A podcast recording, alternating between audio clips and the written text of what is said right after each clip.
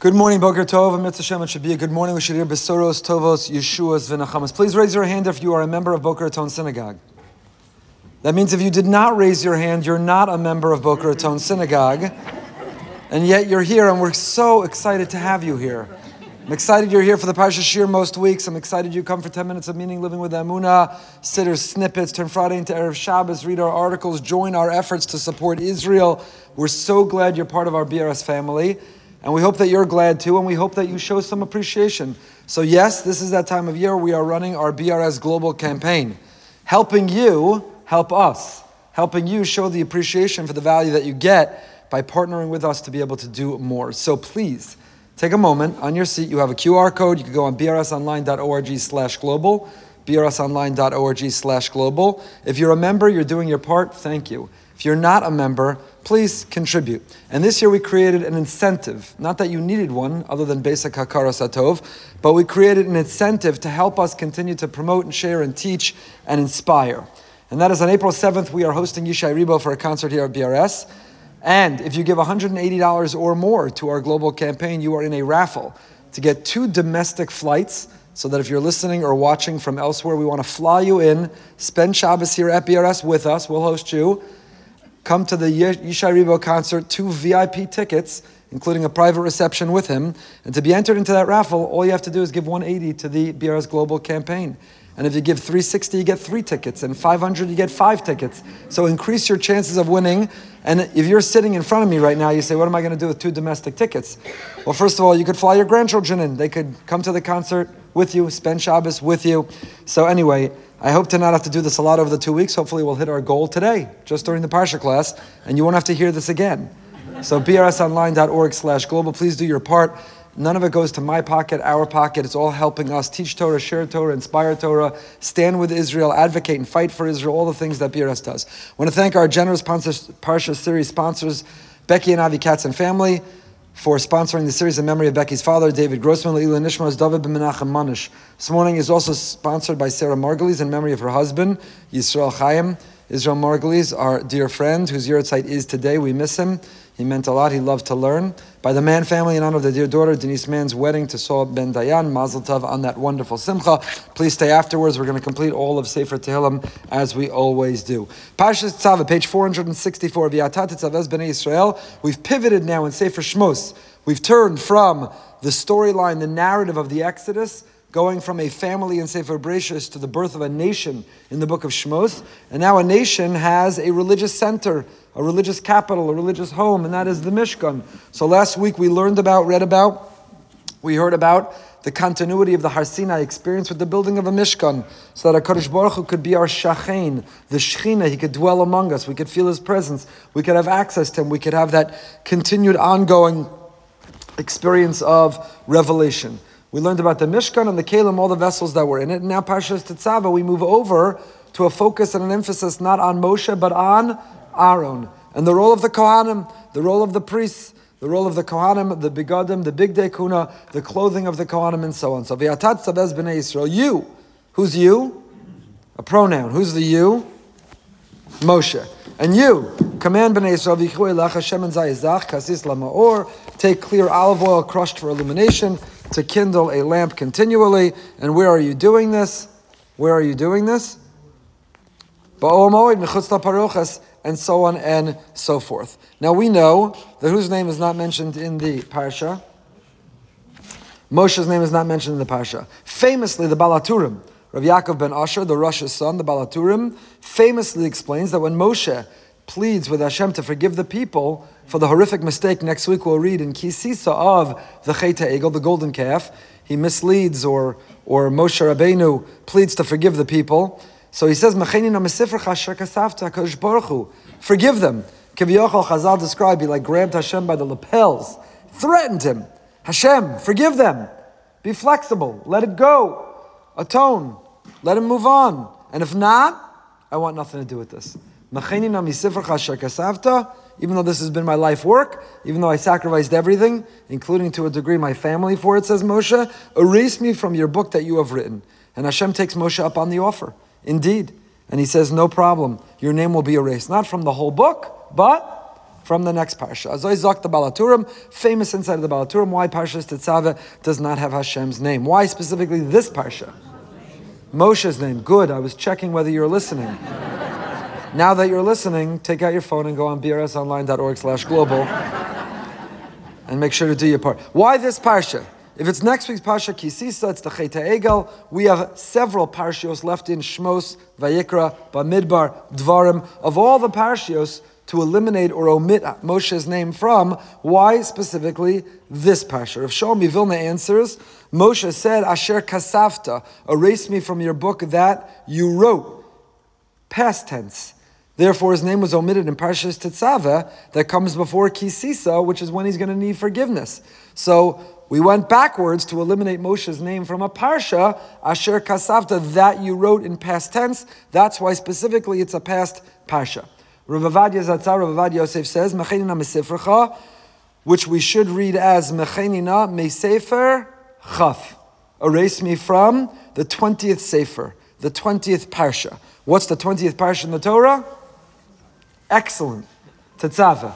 And therefore, Mesenina Misifrecha, Misifrecha, Sefer the 20th parsha is Tetzava. That's why. Lubavitch Rebbe gives another interpretation. We've shared it, we won't repeat it. It's a beautiful insight of the Lubavitch Rebbe, why Dafka it is this parsha. But I want to share with you this morning an interpretation of the holy Rav Tzadok Cohen, the Heilige Rav Tzadok of Lublin. In his younger years, Rav Tzadok was a opponent of Chasidus. He didn't buy into the movement. He wasn't a disciple or student of Chasidus, but he was exposed to the Ishbitzer Rebbe, and he would turn this child prodigy into a Hasidic Rebbe. Tzadok became, became not only a great disciple and student of Chasidus, he became a great master and teacher of it. All he was converted, so to say, by the Heilige Ishbitzer, by the Ishbitzer Rebbe. And he says the following, and this is brought down in my friend Rabbi Aaron Goldscheider's new book, Torah United, where he quotes on each parsha an insight from Rav Kook, Rav Soloveitchik, and Hasidic Masters. And this is from the section on the Hasidic Masters of this week's parsha. It's a wonderful new book. I highly recommend it. The Gemara interprets the pasuk to mean that David HaMelech, in the middle of a battle, was faced with a complicated halachic question, and he did not know the answer. Three soldiers risked their lives, says the Gemara, to bring the question to, to the Chachamim and to return with an answer. And though David HaMelech accepted the answer, he wouldn't credit any of them by name. These soldiers were the one who came up with the answer when David HaMelech couldn't, and yet David fails to credit them by name. Why? Based on a principle. Based on a principle. And the principle is we do not attribute a halachic statement to the one who's moser atzmo al divrei Torah. Somebody who risks their life for divrei Torah, moser atzmo divrei Torah, we do not credit them. And that sounds sort of bizarre. I would have thought exactly the opposite. It's counterintuitive one risks their life for divrei Torah, they merit, their name should be in lights. Their name should be in enormous font hanging on the wall. They should get tremendous credit. Why do they get no credit? Says Rav Tzadok Cohen. Says Rav Tzadok Cohen that David HaMelech did not intend this as a condemnation of the courageous soldiers who in fact had the answer. David HaMelech offered this as a praise. What's the praise?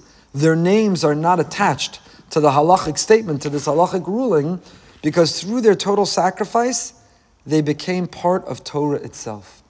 You see, the moment you need or want or have your name prominent, promoted, stand out, is the moment that you exist independent, separate, apart from Hashem and His Torah, is the moment that there's an I. But the moment that a person is willing to practice bittul, to nullify, to be absorbed and integrated into Hashem and into His Torah, is the ultimate sense of devotion. It's the ultimate surrender. It's the ultimate losing any ego or sense of self because the mission, the cause, is the highest and the greatest. Lahavdil, Jim Collins, in his book, which was famous when it came out, Good to Great, where he studied all these companies and he tracked them, what makes a company go from good to great. And he talks about five levels of leadership. And for Jim Collins, level five leadership, by the way, you have to buy at least five raffle tickets if your phone goes off in the Parsha here. At least five. Whether you're a member or non member, you're in for at least five.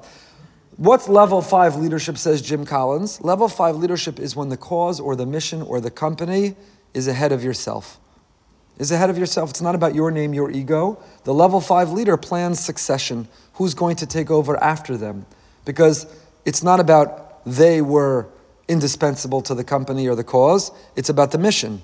The mission is greater than the individual self. That's the highest level he describes, the, the level, level five leadership. I once gave a drasha Moshe Rabbeinu was a level five leader. All the different five levels, Moshe Rabbeinu captured all of them. And this is the perfect example of that for Rav Tzadok.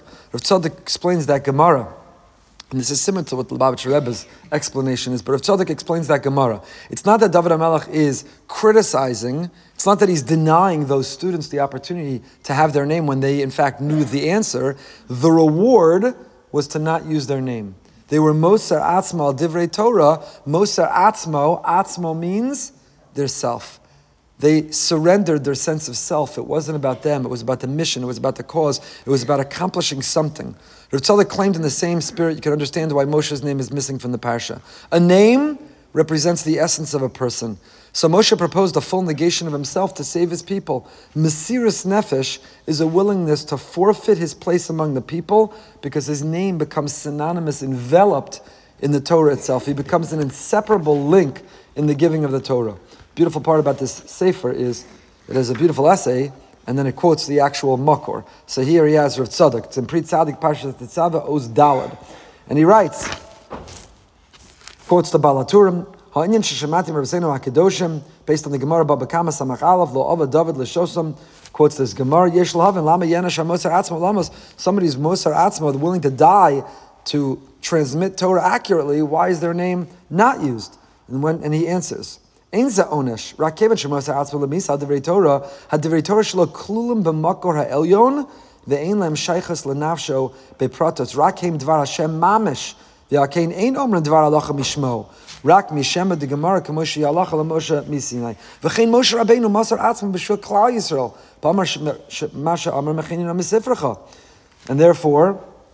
since he was Moser Nefesh, Inyan, Mesiris Nefesh, Moser Atzmo, and therefore his name is omitted because it became entirely intertwined. Rav Tzadok then goes on, we don't have the time, so I won't read it to you inside, but Rav Tzadok then goes on to suggest a beautiful symbolic link between the absence of Moshe's name in the parsha and the opening of the parsha. What's the first mitzvah at the beginning of the parsha? We do not begin Tetzaveh with the Bigdei Kehuna. We don't dive in and start with the different clothing of the kahuna. What do we start with? Shemen Zayazach, we start with the obligation of pure olive oil. The menorah had to be lit with pure olive oil, the best quality oil that provides a stable flame and has no contaminants. And in the service of his brothers and Hashem, Moshe exhibited the same clarity and the same purity. Says Rav Tzadok, the parsha begins Viata. Who's Viata? Moshe. Why don't we use his name? Because it is the ultimate statement of Moshe that he's Moser Atzmo. He surrenders a sense of self. He's the ultimate level five leader. It's not about his name, it's about his mission, it's about the cause, it's about, it's about the, the purpose. And that is like the Shemen Zayazach, to be, for us to be the pure olive oil that brings the light into this world, is for it to not be about us. To not be about us. It's a very complicated thing. I'll share with you, I'll confess to you, I struggle with this enormously. Enormously. Because if you want to have an impact in the world, in life, then to a degree you're trying to promote and share. Promote that there's a shiur. Everybody come here the shiur. Promote there's an opportunity online to listen, to read, to learn. So how do you find that balance? I've spoken to many Gedolei Yisrael who've published Svarim, who have teams of people promoting their shiurim and putting out a newsletter of their Divrei Torah and inviting people to their Tish and the Fabrengen and their. It's a f- tremendous balance between how do you make it about the cause and the mission and being Marbek Kvod Shemayim and Dvar Hashem. It's all about Hashem. That's the mission, that's the purpose, that's the cause. Not about me, the ego, the I, the name, the brand. How do we make Hashem the brand and not us? And yet, take advantage of all the tools at our disposal to be able to share and promote and hopefully inspire ourselves and as many people as possible. In the ideal world, and that's what the Parsha is telling us. By the way, we go back in next week's Parsha to using Moshe's name again. Moshe's name is not erased or omitted from the rest of the Torah Kedosha. Moshe's name is used over and over and over again, and he is in perpetuity Moshe Rabbeinu. And he surrenders himself, but we have one of the Yud Gimel Ikarim, one of the 13 principles of faith, is to believe that Moshe is categorically different than all other human beings. Moshe is the Av HaNeviim. Moshe is categorically different, greater than everybody else. He's the Av HaNeviim. He didn't do a great job at surrendering himself. He didn't do a great job at erasing himself. He tried. We didn't let him. He did a great job. We did a great job of not letting him. Why? Because it's also important to have a Rabbeinu, to have a Moshe, to have a paradigm, to have a model of a leader. So that's this balance that's taking place between even when we're promoting and sharing and teaching, nevertheless, it's all Hashem is the brand, Hashem is the message, Hashem is the mission. It's not about anybody's name or honor or influence or followers or friends or monetization. It's all the brand is Hashem, and that's the balance that's going on. So Moshe Rabbeinu says Rav Tzadok to be shemen zayezach, to be the purest olive oil. What's the oil being used for here? Not salad dressing, not to dip your bruschetta. Is that what it's called? A little toasted bread. Yeah. Not to, to sprinkle on your bruschetta. What's the olive oil being used for? Not to smear on your on your skin, although also anointing the, the priest. What's it being used for here? To light the menorah. What's the purpose of lighting the menorah? To illuminate and dispel the darkness of the world, to transform the world with light. How can you be the brightest source of light, the purest source of light? How can we be the parallel, the metaphor, the equivalent of the Shem and Zayizach? How can we be that non contaminated, pure oil that holds a steady flame of spreading the message, the mission, the brand of Hashem, like Moshe Rabbeinu, by being Moser Atzmo? It's not about us. It's not about us. Not about us.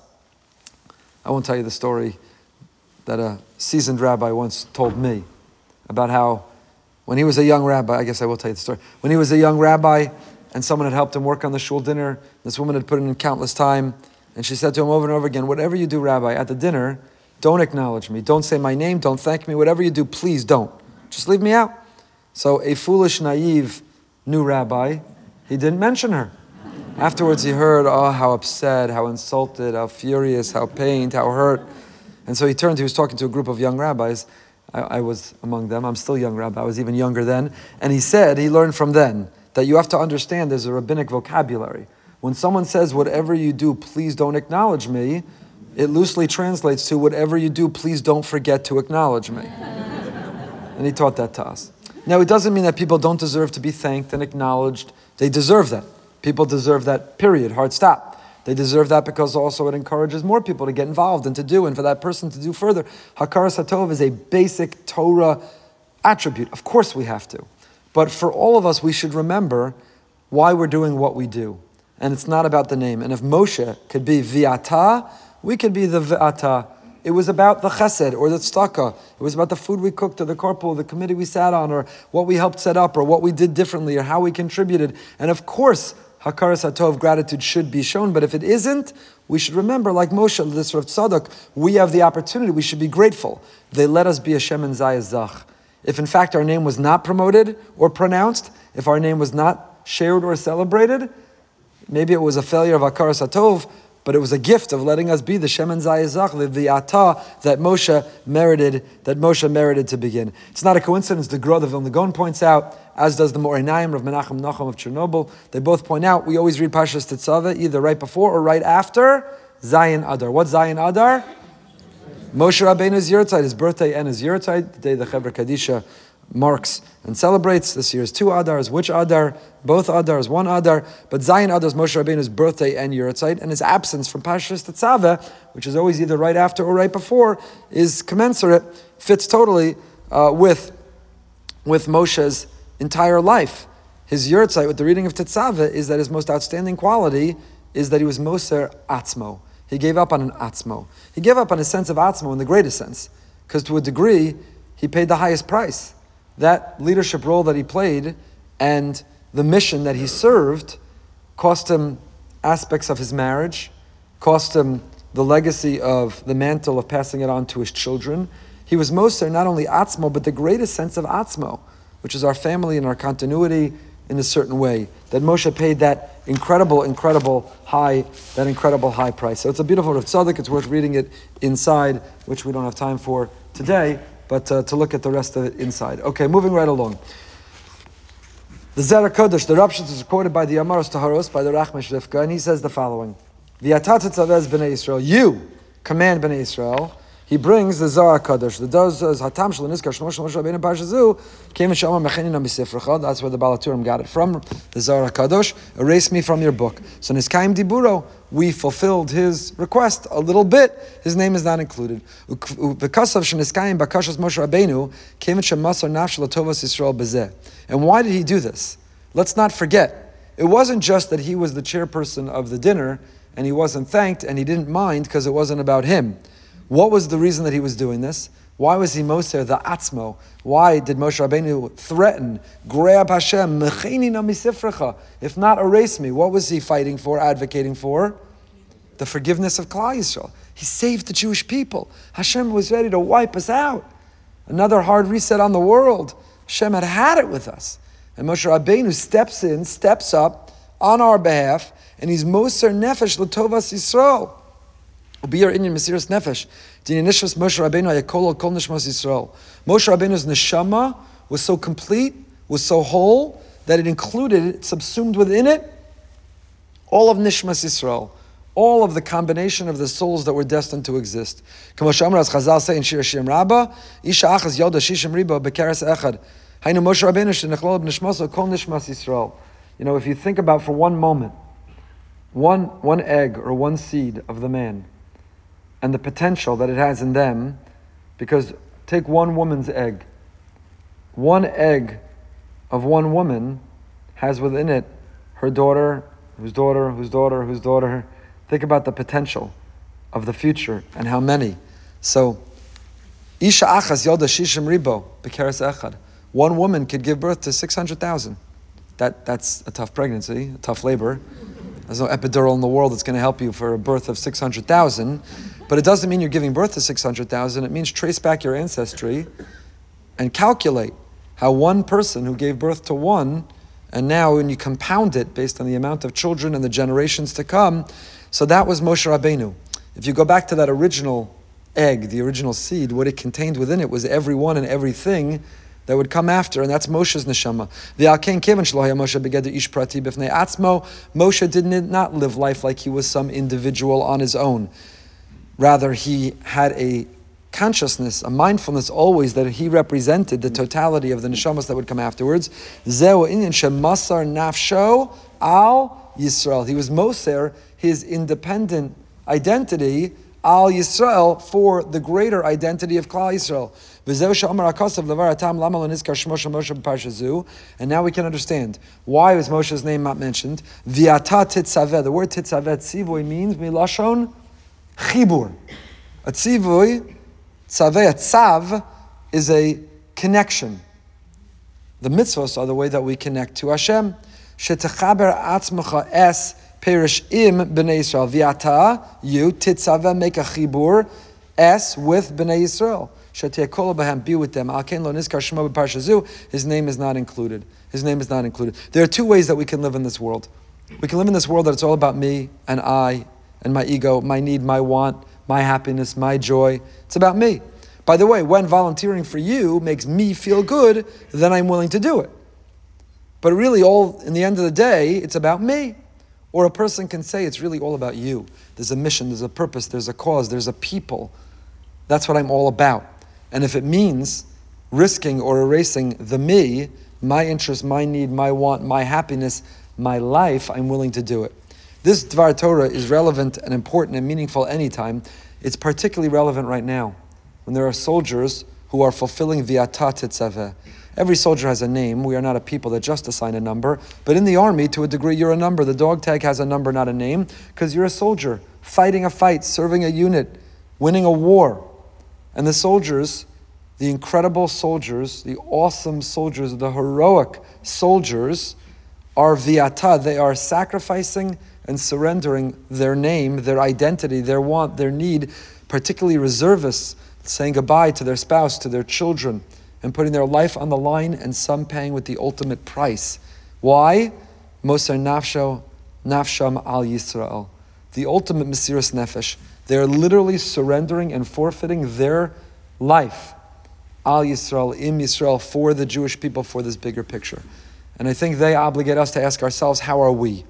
We don't have a gun, we're not on a front line, we are not sacrificing in the same way but this is a time of Mesiris Nefesh for everybody to figure out what we are doing and how we are influencing our condition in the world to make it to make it better. That is the beautiful Rapshitzer on Viata Titzaveh. Rav Druk, to his Lavosesh, we've been going through his brand new sefer that came out, Lavosesh. He quotes the following. Gemara Menachos tells us in this pasuk, "V'atat tzavez b'nei Yisrael." We're going to get past the first pasuk. Amar Yochanan, "Lama nimshli Yisrael lezayis." Here, the first commandment to the Kohanim is, we didn't even get to the Bigdei Kehuna, is squeeze the olives and extract from them a pure olive oil to be able to illuminate the menorah, tamid, consistently, continually, ongoing. Where in the Ol Moed and so on. So the Gemara Menachos wonders, why are Klal Yisrael, why are the Jewish people, why are we likened to an olive? Lomar lacha, and the answer the Gemara Menachos says is to tell us, Lomar lacha, mazais eno motzi shmeno el ksisa. How do you get the olive oil out of the olive? say, please, Mr. Olive, would you mind dripping your oil? No, that will not work. What do you have to do? Squeeze it. You have to more than squeeze it. Ksisa. It gets crushed. It's not called an olive squeeze, it's an olive crush. It gets crushed. Af Yisrael ein yisurin. The Jewish people, the best of us, only comes out when we are squeezed. When we are squeezed, when we are stepped on, what comes out is better than what it was before. There are two substances like that olives and grapes. Not coincidentally, both, or at one point, had their own, had their own bracha, but have their own status, a separate status. Right? And those, what comes out of an olive is not called olive juice. What you squeeze out of the apple is called apple juice. What you squeeze out of the orange is orange juice. What you squeeze out of the grapefruit is grapefruit juice. Mango is mango juice, v'chulei. And yet what you squeeze out of the olive is oil. And what you squeeze out of the grape is wine. Because what comes out is better than what it was. Kedivra Gemara Menachos says Rav Druk on Musim Gam Medrash on our parsha v'yatatitza v'hadahu dechsiv zeisran on yafa prito or kra Hashem b'shimcha v'kilo nikri Yisrael l'kzais hazeh belvad. Jewish people are likened to a olive v'alo kol minim ilanos noim mushibachim nikri Yisrael. But we're also likened to a geffen and te'ena. We're also like a grape and like a fig the psukim in Tehillim and Hosea and Shir Shirim. We're like Tamar, we're like a date, we're like an egoz, we're like all these other fruit and nuts as well. Rimonim, we're like a pomegranate. So why specifically here like an olive?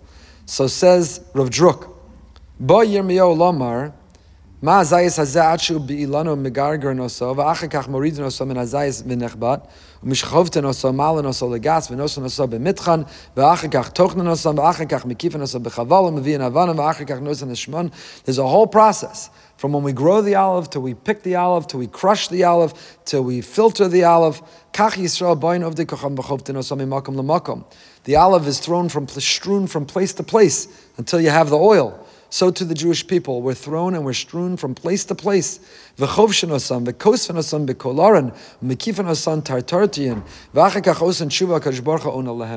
So we're thrown from place to place and we're gathered and we're smushed and we're crushed and we're stepped on, and only then what comes out. Similarly, the Klal Yisrael are thrown around, and what comes out is tshuva. We're improved and we're better. And there's another mashal of how we come out. The other mashal, why are we compared to an olive? All other mixtures. If you mix apple juice with water, what do you have? Diluted apple juice. If you mix every other liquid with water, what do you have? The diluted version of that liquid. When you mix olive oil with water, what do you have? It separates. Which one floats to the top? The oil floats to the top.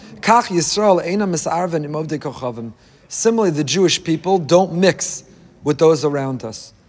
They don't mix with those around us. We have a prohibition of intermarriage. We have a mission, we have a purpose, not because, by the way, we're superior or better. We're not some biased, racist people who look down on others. You know why we don't mix? Because we have a responsibility. We're the honor society.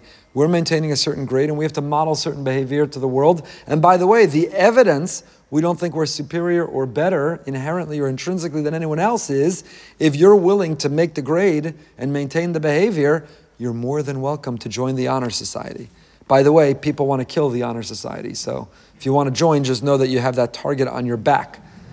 The world is increasingly hating on the Honor Society, and are systematically trying to eliminate the honor society and practice total corrupt justice against the honor society.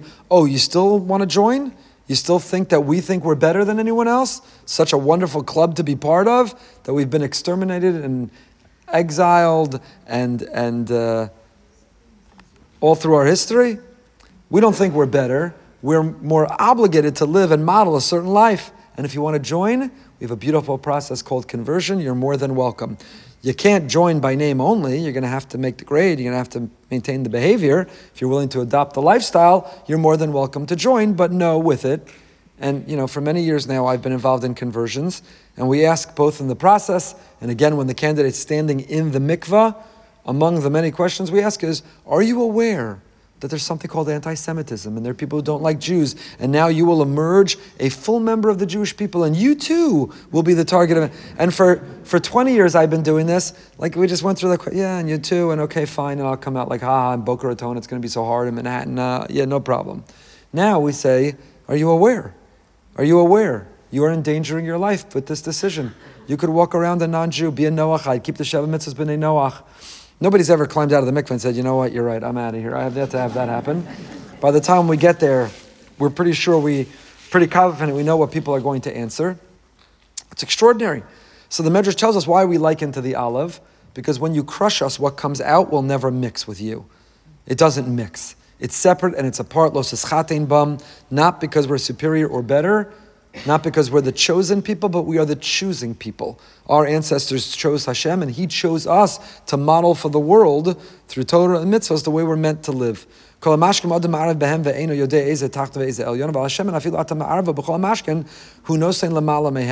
could shake up that salad dressing. Shake up that Italian dressing before you put it on your salad, because if you don't, if you don't, olive oil will be on top, all the other ingredients beneath it, they're not going to mix, and the oil will rise to the top. When we fulfill Hashem's word, we rise to the top. so, which is it? Is the image of the Medrash that we're crushed, we're thrown and strewn from place to place, we're crushed and we're squeezed, and what comes out is better? So we're strewn and thrown from place to place, and when we do tshuva, when we're crushed, what comes out, we're more righteous? or that we're separate and apart and we rise to the top. Which one? So it says Rav Druk, he believes the answer is both. They go together. How do they go together? They go together as when we understand that we're separate and apart, we don't need to be crushed and strewn and thrown to place to place. And when we forget, we assimilate, we integrate, we totally abandon what makes us special and different and apart we're thrown from place to place and we remember who we are and that we rise to the top. That's what we're seeing happen right now. Even among, although not enough, and I think we all have a lot of work to do, but among those who are unaffiliated, our holy brothers and sisters, our precious brothers and sisters, who don't have the privilege of the education and the background and the example that many of us do, who have forgotten what it means to be a Jew and Jewish practice and Jewish observance and Jewish principles and Jewish life and in fact, they replaced their Judaism with other isms and called it Judaism. So they thought that environmentalism or social justice or feminism or liberalism or progressivism was their Judaism, and October 7th happened. And the movements that they had replaced Judaism with abandoned them, stabbed us in the back. And now there's a crisis, an identity crisis. Well, then who am I? And there's a spiritual awakening and we need to encourage it, and we need to educate it, and we need to support it, and we need to love it with no judgment or triumphalism or superiority, and say that's fantastic. You're looking into what your Judaism is. Turns out it wasn't those other things, the people you marched with, who then sided with Hamas, the movements that you supported, who then walked away when it was Jewish women being raped. Well, then what is our Judaism? Who are we? What are we made of? Who is it? There's a huge gap waiting to be filled with a new definition of what one's Judaism is. And by the way, I'm concerned for all the people wearing the dog tags. Yocheved's wearing around her neck. It's beautiful. They're available. You can get in the shul office as well. Incredible. We advocate. It's on our minds constantly. But what happens, Mirz Hashem, today when all the hostages will be brought home and people will take that from around their neck? Will they put instead a Magen David? What will we wear? Our Judaism also can't just be right now hostages and victimhood and martyrdom and death and sadness and fighting. That's also not Judaism. We know that from all the studies of the younger generation for whom the Holocaust was not what they wanted to be their Jewish identity. They're not interested. That can't just be who we are. So there's a huge appetite right now. Some know it, and some don't even realize how hungry and or starving and malnourished they are to, to redefine their Judaism and for us to redefine our Judaism. Who are we and what is it and why is it important? Why don't we hand the keys to Hamas and move to Uganda? Why don't we hand the keys to Hamas and come assimilate into America, welcoming us with open arms? Why is the Jewish story important? Why is Israel important? Why is Torah important? Why do we have to do all this? And when we remember and when we live this way, then Hashem doesn't have to throw us around and crush us and squeeze us to bring us out of us. Right now, there's a spiritual awakening. We've been crushed and hammered and stepped on, and, and the Yiddishkeit is oozing out like fine olive oil. But when we remember that we're salad dressing and we don't mix and we rise to the top and we have to live a certain lifestyle, then we don't need to be stepped on and crushed. That's how Rav Druk understands and sees the two as going as going together. A lot more to say about that, but back to the parsha. It is, after all, a parsha shiur. The second Rav Druk on this pasuk. You know what? Actually, we'll move on. Yeah, let's move on. Lahalos ner tamid. What's the purpose? Lahalos ner tamid. What are we doing with this olive oil? To light the menorah. So the Svarim say it's in the Noam Elimelech, Rav Elimelech of Lezhinsk. It's in many others.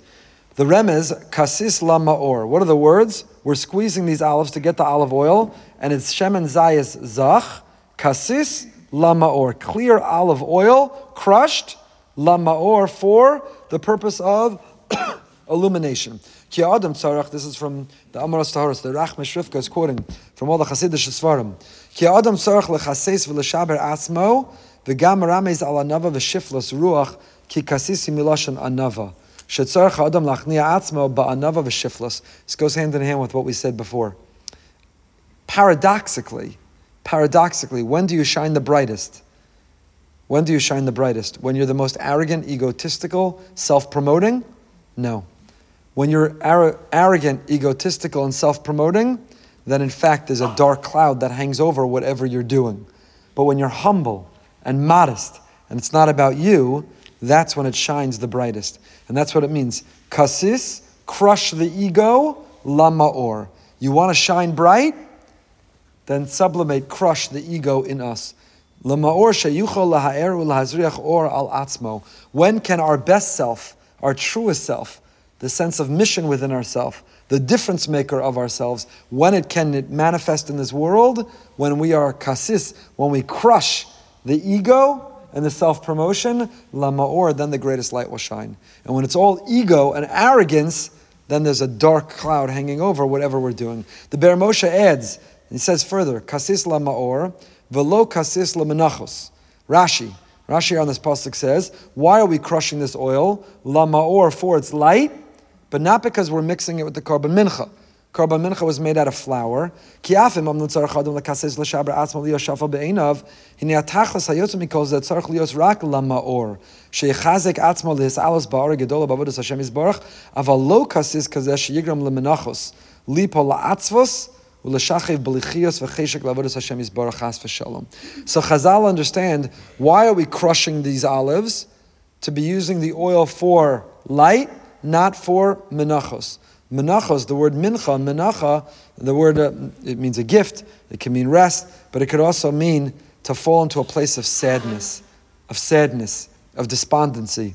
So we don't sublimate or sub, we don't get rid of the ego in order to be down and out or depressed or not even realize that we have a healthy sense of self. We're not getting rid of a healthy sense of self person has to know their gifts, their talents, their skills, their blessings, what they can bring to the world. adam ba'olamo. It's lamaor, kasis lamaor. Crush the ego so you can shine bright. Not kasis lamanachos, crush the ego so you sit in a corner doing nothing, contributing nothing, thinking you're a nothing. As we've said many times, it's not my original thought, that humility, the Torah definition of humility, is not thinking less of ourselves, it's thinking of ourselves less often. It's not thinking less of ourselves, it's thinking of ourselves less often. And that's why it's kasis lama'or and not kasis limenachos. Moving right along, Perach Ches, we now go on to the Bigdei Kehuna. And the purpose of the Bigdei Kehuna are, Vasisa Bigdei Kehuna, big day kodesh la'aron achicha, lechavod u'lisifaras. The Kohanim had these uniforms, lechavod u'lisifaras. They were vestments of glory and of splendor. How did it achieve that? Listen to last year's Parsha Shiur or previous years. We went into it in depth there. But if you look at Parachav Ches Pasuk promise we turn the page. Ah, there it is.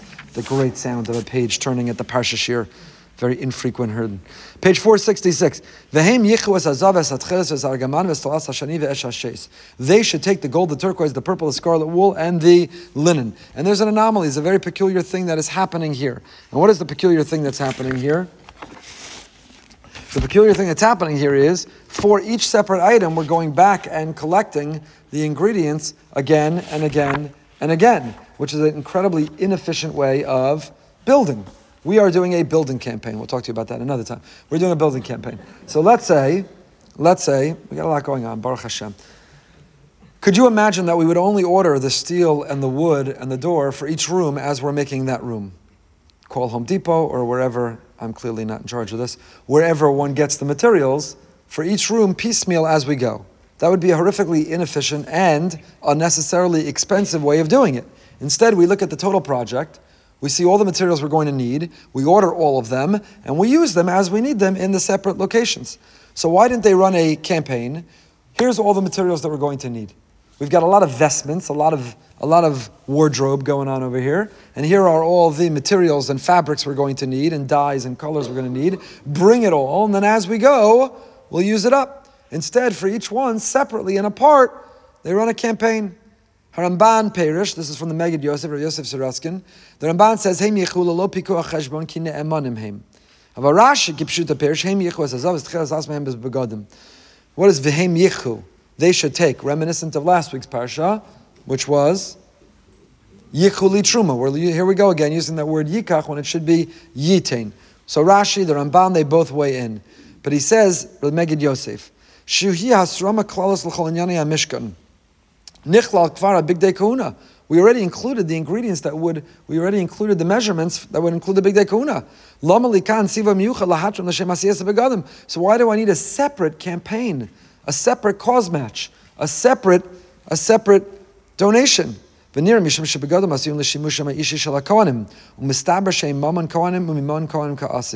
Because it seems that the wardrobe of the Kohanim is for their independent personal use. Maybe they should pay for it with their own money. No, this too has to come from the collective. This too has to come from. Why? So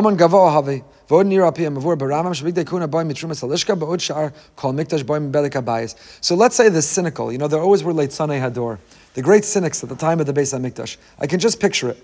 The Kohanim come and they show up for duty and they're given their uniform, what they wear and it's paid for from the communal funds. And every community has its cynics. And I can picture the cynics of Klal Yisrael say, why do we have to give so much money for the Kohanim to have this custom-made, fancy turquoise? What are we paying for their uniform? Let them pay. They're wearing it, keeping them warm, protecting them from the elements. They need it for their service. What do we have to pay for it? Let them pay for it. Can you picture it? Is it what some of you are even thinking? Can you picture yourself thinking it? So the Torah goes out of its way to say, no, they're serving you. They're serving us. They're not making it about them. And sort of the reward, they're not making it about them, is it's not about them. It doesn't come out of their fund. You have to support and provide and enable them to play the role and to do the work that they do. Step up. That's your job and that's your mission. That's how the Megid Yosef or Yosef Sorotzkin understands. The Alter of Kelm understands a little bit differently. The Alter of Kelm was bothered by the same question. We have also in our Pasha, Es Hazav Es we just read it with the Bigdei Kehuna. And we're going to see when it comes to each and every article of clothing through the Parsha, pay attention when you, when you um, do your Shnei Mikra, when you're listening to the Parsha of the Shabbos. Each separate element of the wardrobe is introduced with a list of the ingredients that we need to collect for it. Terribly inefficient. Just collect all the materials, all the ingredients, and then use them up as we go. Zok the Alter of Kelm says the Alter that the Torah is teaching us that the materials needed to be collected with the specific and particular kavana that they'll be used for the Bigdei Kehuna. The intent that we have, the mindfulness that we bring transforms whatever we're doing. And we don't just pile things together, even if it will be more efficient. Even if it will be more efficient. Ein osin mitzvahs chavilos chavilos. Chazal have a principle that we don't bundle mitzvahs together. Ah, it'll be much more efficient to bundle them together. Ein and mitzvahs chavilos chavilos. We don't bundle. Maximum efficiency may be what you're looking for in business because it helps the profit and the bottom line. Maximum efficiency is not what we look for in ruchnias. We look for maximum mindfulness, maximum presence, maximum consciousness, maximum kavana, maximum experience with each and everything that we're doing, even if it's at the cost of efficiency. Einos and mitzvahs chavilos chavilos. Ein ma'arvin simcha b'simcha. Ah, we'll save money. We'll do two weddings, the same chuppah. We'll make a simcha with a simcha. We'll make the wedding on Yanta, on Chol Hamoed. No, Chazal say, Ein ma'arvin simcha b'simcha. Yes, that would be much more efficient. Yes, you'll save a lot of money. But it's not about efficiency and money. It's about being fully immersed and present in each and every experience and moment of life. What a powerful message of the Alter of Kelm. And therefore, even if we sacrifice efficiency, we keep referencing the materials because the kavana we're going to bring to the materials for each and every separate garment. My friend Rav Yada brought this down in Smichas Chaver. We quoted it this week. We find a similar idea in the Gemara Ksubas Daf Kov Gimel. Rabbi Chia says to ensure the Torah will not be forgotten from Klal Yisrael. So he says Rabbi Chia is going to plant flax, wait for it to grow, and from it make traps that'll hunt deer. He'll shech them, and from their leather he'll make a Sefer Torah, teach each Sefer to one child, and then have five of them teach each other, Shisha Sidrei Mishnah, Shas Mishnayos, to six children, and that's how Torah will not be forgotten from Klal Yisrael. That's how we'll continue. And the Bali Musa, the Bali Machshava wonder, hey Rabbi Chia, you belong in the beis medrash. What do you mean that you're going to plant flax and take care of it and harvest it and make traps and catch the animal and shecht them and make from them the hide, the parchment? That is terribly inefficient use of your time. You know what you should do? Go on Amazon.com and buy parchment. Go order cloth from, I don't know, sofer.net. Go, go online and order some cloth, or go and even order a Svarim, finish the Frei Torah, and teach them to the children. What are you going all the way back? Ah, said Rebbe to make sure the Torah is not forgotten in a time and a danger and a threat of Torah being forgotten. No, no, no. I'm going to go all the way back, and I'm going to plant flax, and I'm going to grow it, I'm going to nurture it, I'm going to harvest it. I'm going to. Why? Why? So Bali Musar explained. The answer is that Rabbi Chia said, for that Torah to be pure, for that Torah to sustain and endure, for that Torah to transform those children, the kavana, the intent, the mindfulness to every step of the process. Ah, it's inefficient. Skip right to the end, go online, buy the Sefer, teach the child. No, no, no, no. That will be a totally different experience than if the kavana were injected and implanted into the whole process, every step from the very beginning. From the very beginning. When you work, you have kavana that the money that you earn will go buy the sefer that you'll learn with your child. Think about the difference. Even, even that. There's nothing wrong with our Avasubanim, beautiful program, learning programs we have at our shul, Vishinantam, Avasubanim, mother daughter learning, and they end with raffles. And the child learns a sefer at the raffle, and then the parent learns the child. That's one level of learning, and it's beautiful learning. But imagine the parent is working, says, you know what, I'm going to do one more shift so that I can get a little bonus, so that I can buy my child a set of Mishnayos, so that we can sit and learn them together. And as they're as they're sweating through that extra shift in whatever work that they're doing, staying on a few more hours when they wish they could go home. And now the kavana, as they're earning that extra money, is going into the svarim. They're going to order, they're going to sit, and they're going to learn with that child. Don't tell me that'll be the same experience as if you won the sefer at a raffle. When the kavana goes in, the kavana goes in. We see this as well in Shabbos. You know, the um, Rav Pinchas of Koretz says when it talks about Rivka went into the tent of Sarah, and, and Yitzchak knew she was the one when the dough, when the challah turned out like his mother. What does that mean? The challah turned out like his mother. The fancy braid, it rose the right amount. She maintained the sourdough. Is that what's called sourdough? I've been hearing the Torah of a sourdough, what it takes. A starter, you have to maintain the starter, the chachma, the wisdom, the love, the passion. Sometimes you wish you were as loved as the sourdough, the, the amount of mesiras nefesh that's going into that sourdough. So is that what it means? Sarah had a sourdough. Oh, Rivka kept the sourdough going. Oh, is that what it means? Says Pinchas of Koretz. No, it means the kavana you bring into your challah impacts the challah. So if you're on the phone talking narishkeit while you're making the, the challah, then the people who eat your challah have eaten narishkeit. And if while you're making the challah, you're listening to the Parsha Shiur, you're saying to Tehillim, you're making a phone call to somebody you could use a little love and a little uh, support, so all of a sudden your challah is this, it's not challah. Your challah is a cheftza of chesed, of Talmud Torah, of Avos Yisrael.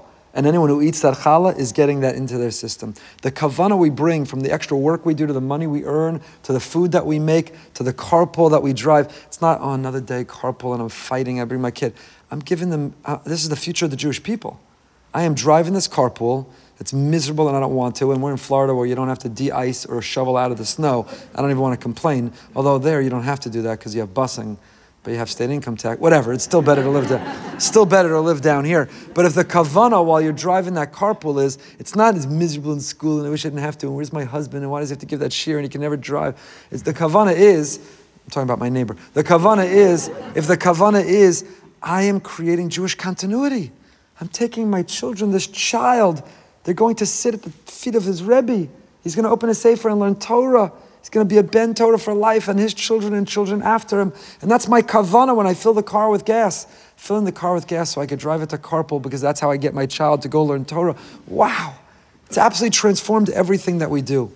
Tzanzer Rav once left his house, escorted by his Hasidim to go daven in shul, and halfway to shul he abruptly stopped, he turned around, he went back home, he went back into his house, and then he left and continued his journey to shul. When they got to shul, the Hasidim couldn't take it.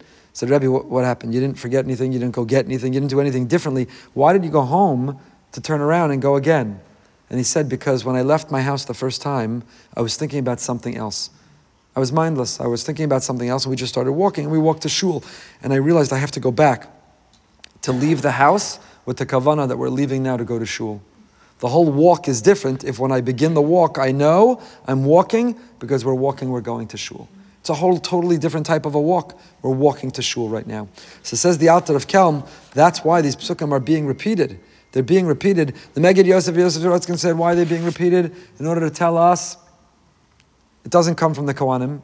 They're wearing it, but you got to pay for it because they're representing and serving for you. That's the Megid Yosef. But the Alter of Kelm says, you know why it repeats it over and over again? Because you need that kavana. Each and every separate and distinct garment needs its kavana. Perach Ches Pasuk Chaf Aleph. Turn the page yet again. Va'avanim tiyena. Now we're on the breastplate, choshen, the choshen of judgment, the choshen mishpat. What did it have on? The HaMishpah of Aleph. Va'avanim ashmos b'nei Yisrael shtem ashmosam pituchei chosam ish ashmot yena l'shnei asar shavet. What was on the breastplate? The stones shall be according to the names of the sons of Klal Yisrael. Twelve according to their names, engraved like a signet ring. Each according to its name shall they be for the twelve tribes. Says Rav Soloveitchik. Let's bring in a Rav Soloveitchik. Says Rav Soloveitchik on this pasuk. Va'avanim tiyena. Who are the twelve names? The 12 tribes. Yosef's children, Ephraim and Manasseh, each took a portion in the division of the land. Why then is only Yosef's name written upon the Choshen? When it came to dividing the land, Yosef doesn't get a portion.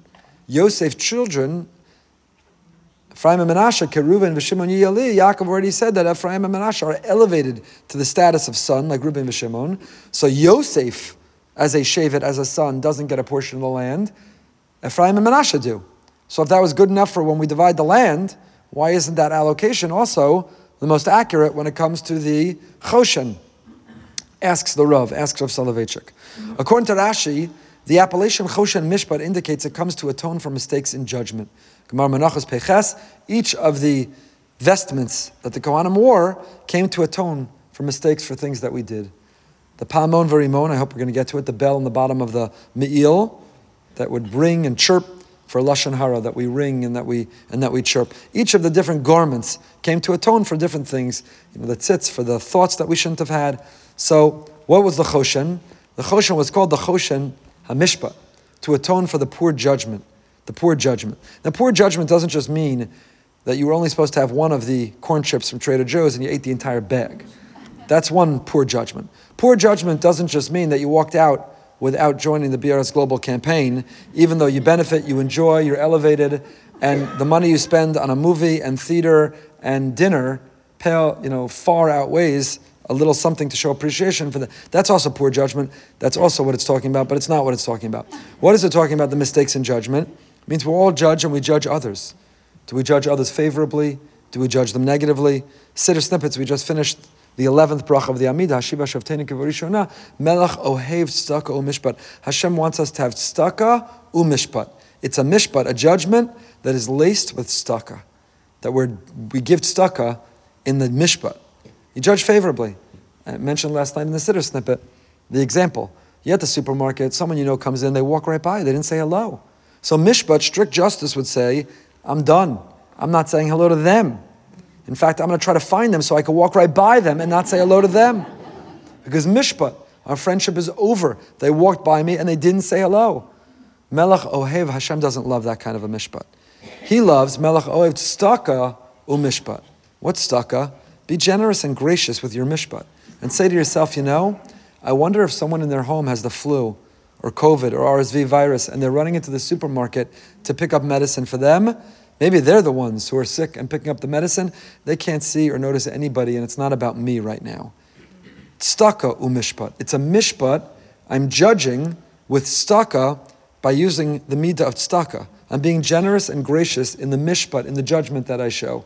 Melech Ohev Tzedakah Mishpat. That's a little bonus siddur snippet. If you enjoyed it, you could sign up for the siddur snippets, the six minutes every day. So that's the mishpat, the avanim, the choshen mishpat is coming the Kohen is wearing the Choshen and Mishpat to atone for the poor Mishpat, the poor judgment, people judging without staka. The Kli Yakar asks why the ephod and the choshen were specified to be the products of a master weaver, Maasa Choshev. The term alludes to these sins for which thought is considered equivalent to deed. The ephod provides atonement for the worship of false gods, while the choshen comes to atone for mistakes in judgment. Judgment is a product of the heart. In a broader sense, the choshen atones for the tendencies and thoughts of the heart. Now, there are people, says Rav Soloveitchik, with good values and fine attributes, but the moment they find themselves in a different environment, they change their conduct. In contrast, Yosef never forgot the days of his youth. Although he was rich and honored, his values did not vary and he continued to act with the fine attributes to which he was always accustomed. So Yosef was pure of heart and did not change his outlook, therefore had to have his name written on the Choshen. Yosef, whose judgment and his view never changed, no matter where he was, what status of life, so Yosef had to have his name, even though when it came to the, the uh, conquering and division of the land, it was Ephraim and Menashe. But here on the Choshen, it had to be it had to be Yosef himself. Pa'amon Verimon. I wanted to get into the Ketoras. We didn't get into it last year, and I made a note we should get into it this year, and now we won't get into it this year. So apparently that's our minag to not get into it, and maybe we'll get into it next year. But let's end with the Pa'amon Verimon. Perach Ches Pasuk Lamed Gimel. Chavches Gimel, bottom page 470. The robe, the me'il of the ephod, was made out of tchelas, turquoise. Vayapi rosha besocho safa yelapiv saviv masa oreg. Its head opening was folded over within it. Its opening shall have a border all around of weaver's work. In other words, there's a, what they call, what's that called? A hem? Not a hem. What's no? What's the edge? What do you make on the edge? A hem. A hem. You have a hem on the edge. And why do you have a hem? Safa, it's folded over inside and has a hem. Why do you have a hem? So it won't unravel. The Kliyaka are all the mafarshim on these parshas. If you think they're not relevant to us, the magnificent symbolism and the messages. If the Me'il and the Ephod are atoning for, the Me'il is atoning for Lashon Hara, we'll see that now with the Pa'amon Verimon. So Safa, it needs lips, it needs a hem. Your mouth, what you're going to speak, needs lips. Why do you need lips? No one to close them, no one to keep them shut know how to filter what you say. Not every thought you have to share. Not everything comes to your mind you have to say. So your tongue and your voice box and your mouth has lips. Why? So you can close them. And that's the safa. Safa yelapiv is not just a description of how this garment is made. Safa yelapiv, a lips, a mouth. There should be uh, lips to the mouth. It, it's a description of how to protect us from from lashon hara. So, but adding on to it, going further, shulav vargamot shulav saviv. You shall make on its hem pomegranates of turquoise, purple, and scarlet wool on its hem all around, and gold bells between them all around. Gold bell and a pomegranate, a gold bell and a pomegranate on the hem of the robe, all around the base. And I shared with you in previous years, you can Google it and find it online, in the excavations done in Ir David, the pilgrimage road underneath it, which was the, where the water drained, and they hid when they were hiding in the destruction of the second Beis Hamikdash. They hid under the pilgrimage road where the sewer was, and you can walk that. It's not yet, I don't think, open to the public. It will be. It's magnificent. You, will be able to walk from Ir David all the way down in the valley. You'll be able to walk that pilgrimage road where the Ole Rega walked until you find yourself at the Kotel tunnel tours underneath the Kotel at Harabais. It's magnificent, and you can still, you can still wipe your finger on the wall underneath, and you will take off the black soot, the ash, from the burning of the Beis Hamikdash. You can still touch the burning, burn marks, the ash of the Beis Hamikdash. What they're discovering is unbelievable. And what did they find there? One of these bells. One of the bells that was under the me'il of, of a Kohen. Absolutely extraordinary. Says Rav Druk. Says Rav Druk. Rashi says, Rimone, agulim v'chalulim yikamin rimonim asuyin kebetza tarnagolas. These bells were round and hollow, like the egg of a chicken. Upamone zahav zagim manvalim shebesocham. So some were hollow, they look like a bell, but with no, what's that called, an anvil? A clapper? Okay. Ruined my streak there. But a clapper. Um, some of them had the clapper, some of them did not. Besocham saviv, all around. Rashi describes hapamonim ayu mashmim kol, the ones with the clapper rang out and made a sound. Hapamonim shayu mitzuyim ben hapamonim lo besocham zagim did not. Vehem lo mashmim kol mitzad atzmam, and they did not make a sound on their own. One of the Brisker Rav's students said about him, Shnechas da'achad mishiurav shalagriz, because shayatim yashur amar sharak ya Brisker Rav shasak, he saw the Brisker Rav was silent. Kulam shamu esashtika. When the Brisker Rav was quiet, everyone could hear that silence. When he was thinking in a shiur, before he began or after he finished, or when he sat in solitude or quiet, it was a quiet that was incredibly loud. You could have a silence and a quiet that is incredibly loud. And now we understand, suggests Rav Druk, why the Me'il had alternating the bell with the clapper and the bell without. If the purpose is to atone for the Lashon Hara, it means use the power of speech more positively. Say the right thing, not the wrong thing. Why, why the bell without the clapper? Because sometimes silence speaks louder than words. Sometimes being silent is the loudest thing that we can say. Rav Wolbe points out, I've shared this before, Rav Wolbe writes that when a child learns to speak, we're so excited. We teach them to speak. I have Baruch Hashem, Bli Ayin grandchildren of different ages, and my highly competitive streak makes me try to train each of them to say their first word to be Zayda. Zayda. The consequence has been those who speak started out by saying, calling me Da. Instead of Zayda, because I say Zay, Da, Zay, Da. I want them to speak. We get so excited. Ooh, their first word. Ooh, they said Zayda. They said Bobby. Oh, it's incredible. They speak. And then we clap and then we encourage it and then we give a lollipop and then we say, speak, speak, speak. We teach them to speak. Rav writes, we teach and we celebrate when a child speaks. We never teach them to stop speaking. we don't teach them that there's a time, just sit quietly. You don't always have, sometimes be seen but not heard. I'm going to give you a lollipop because you, you were at the table but you didn't feel a need to interject. So here's a lollipop. We don't teach, we teach and we celebrate and we applaud and we see the milestone in speaking, but also in shasika, in being quiet, in being quiet. There's a, a big milestone. So that was the Griz, his silence the Brisker Rav's silence, ooh, it was incredibly, incredibly loud. And that's maybe, says Rav Druk, the alternating sound is the reminder to us that we atone for speech by making sure that we have the correct speech, and sometimes by having no speech at all. Silence sometimes speaks much louder than anything that we have to say. So for next year, Parashas Tetzaveh, Mitzvah will all be in Yerushalayim. But somebody remind me to start with the end of the Parashah, the Ketoras. If you have in your talis bag a Pitum Haketoras written on a cloth, and you think that is some segula for your parnasa, is that a beautiful thing? Does it have a makor in halacha? Is it maybe even keneged halacha, a violation of halacha? Where does that come from? And what is the ketoras, the mizbeach ketoras? Why is the altar where the ketoras was offered in our parsha? Where did it belong? Truma. Last week were the vessels of the Mishkan. This week are the garments of the Kohanim. So why is it in the end of our parsha? It's in the wrong place. How did it get here? Mitzvah Hashem will start with that next week, if you'd like, next year. If you'd like, we've made it easy for you. Just take a credit card, and on your way out, you can actually tap it or swipe it. And again, this time, there's an incredible advantage. Two, two domestic airline tickets to Florida, two VIP tickets to Yishai Ribo here at BRS. And because you have Hakaras Hatov for what you get out of it, brsonline.org slash global. Should be a great day for Klal Yisrael. Amir Hashem.